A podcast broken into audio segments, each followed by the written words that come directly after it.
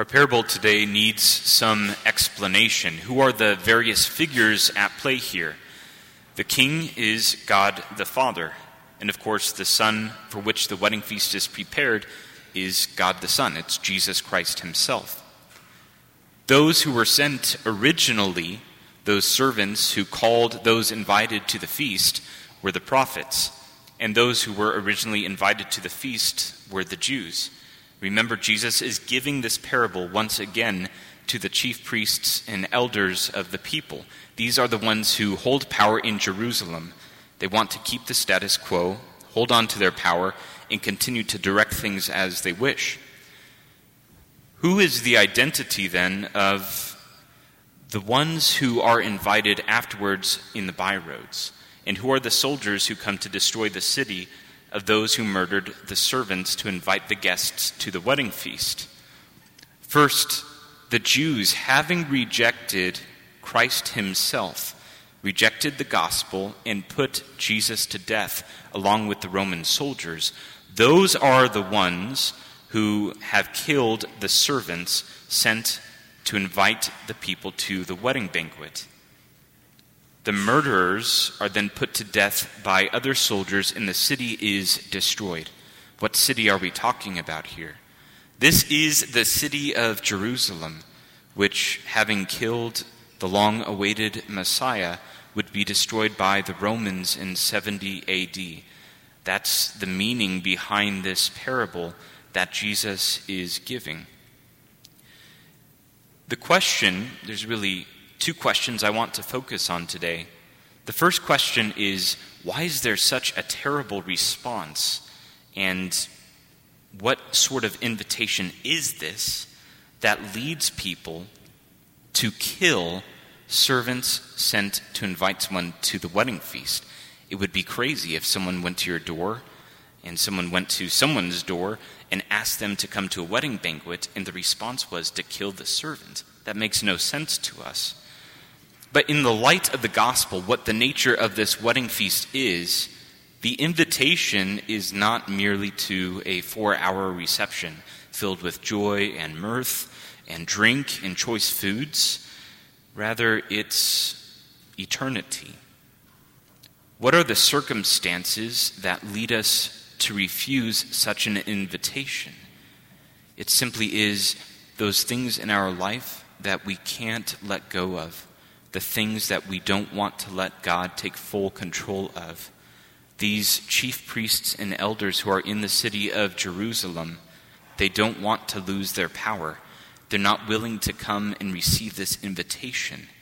The threat of losing control is so much for these people that they will actually kill Christ himself. It's not just a correction leveled at the chief priests and the elders, but an opportunity for us to do some soul searching. What are the areas of life that we have held on to for control? What are the things we're not willing God to allow God to come into our lives and to change? In small moments, this can be very manifest. Like a little child engrossed in a video game or something of the sort, Mom says, "It's time for dinner." And, of course, the response of the child is, "Just give me five more minutes." Much like those who are invited but rather go to their farm or to their homestead to continue what they were doing, those little distractions. In those little moments where you have an invitation to pray, we need to capitalize on those things, those invitations by God himself to draw us more deeply into prayer are great ways to practice saying yes to the invitation of God.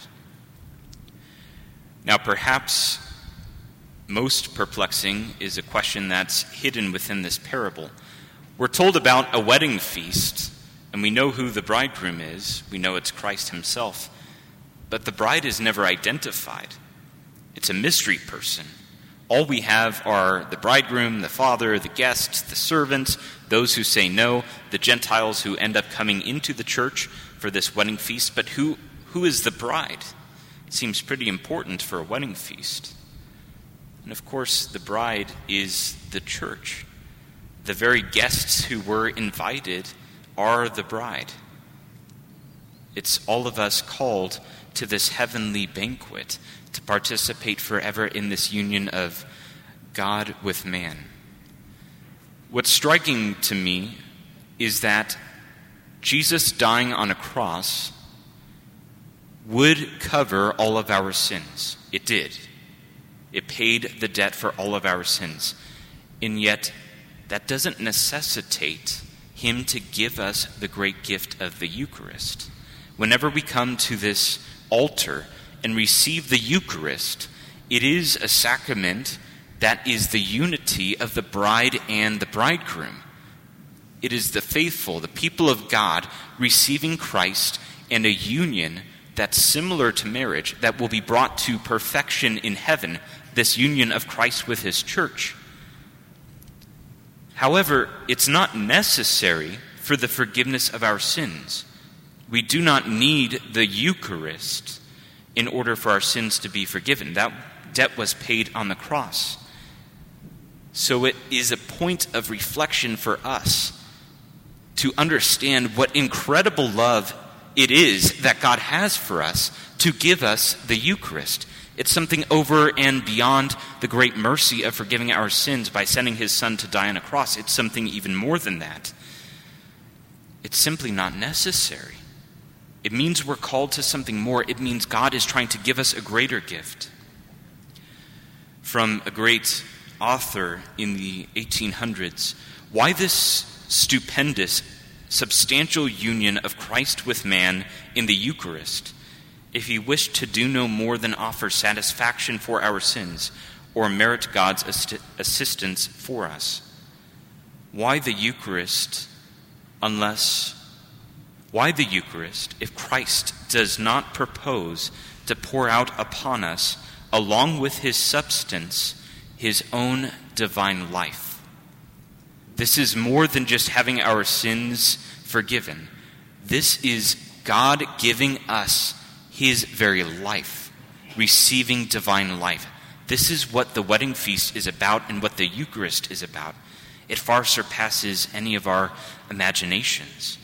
So who is this interesting man who has no wedding garment who appears at the, this feast?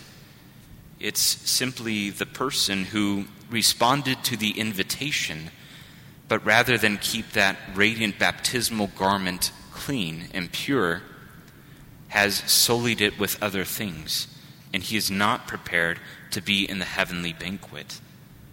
It means that our status as Christians, it can be lost if we do not allow God to transform us, for us to truly put on Jesus Christ in all the radiant splendor of that wedding garment. The great gift of the Eucharist so far surpasses our wildest expectations.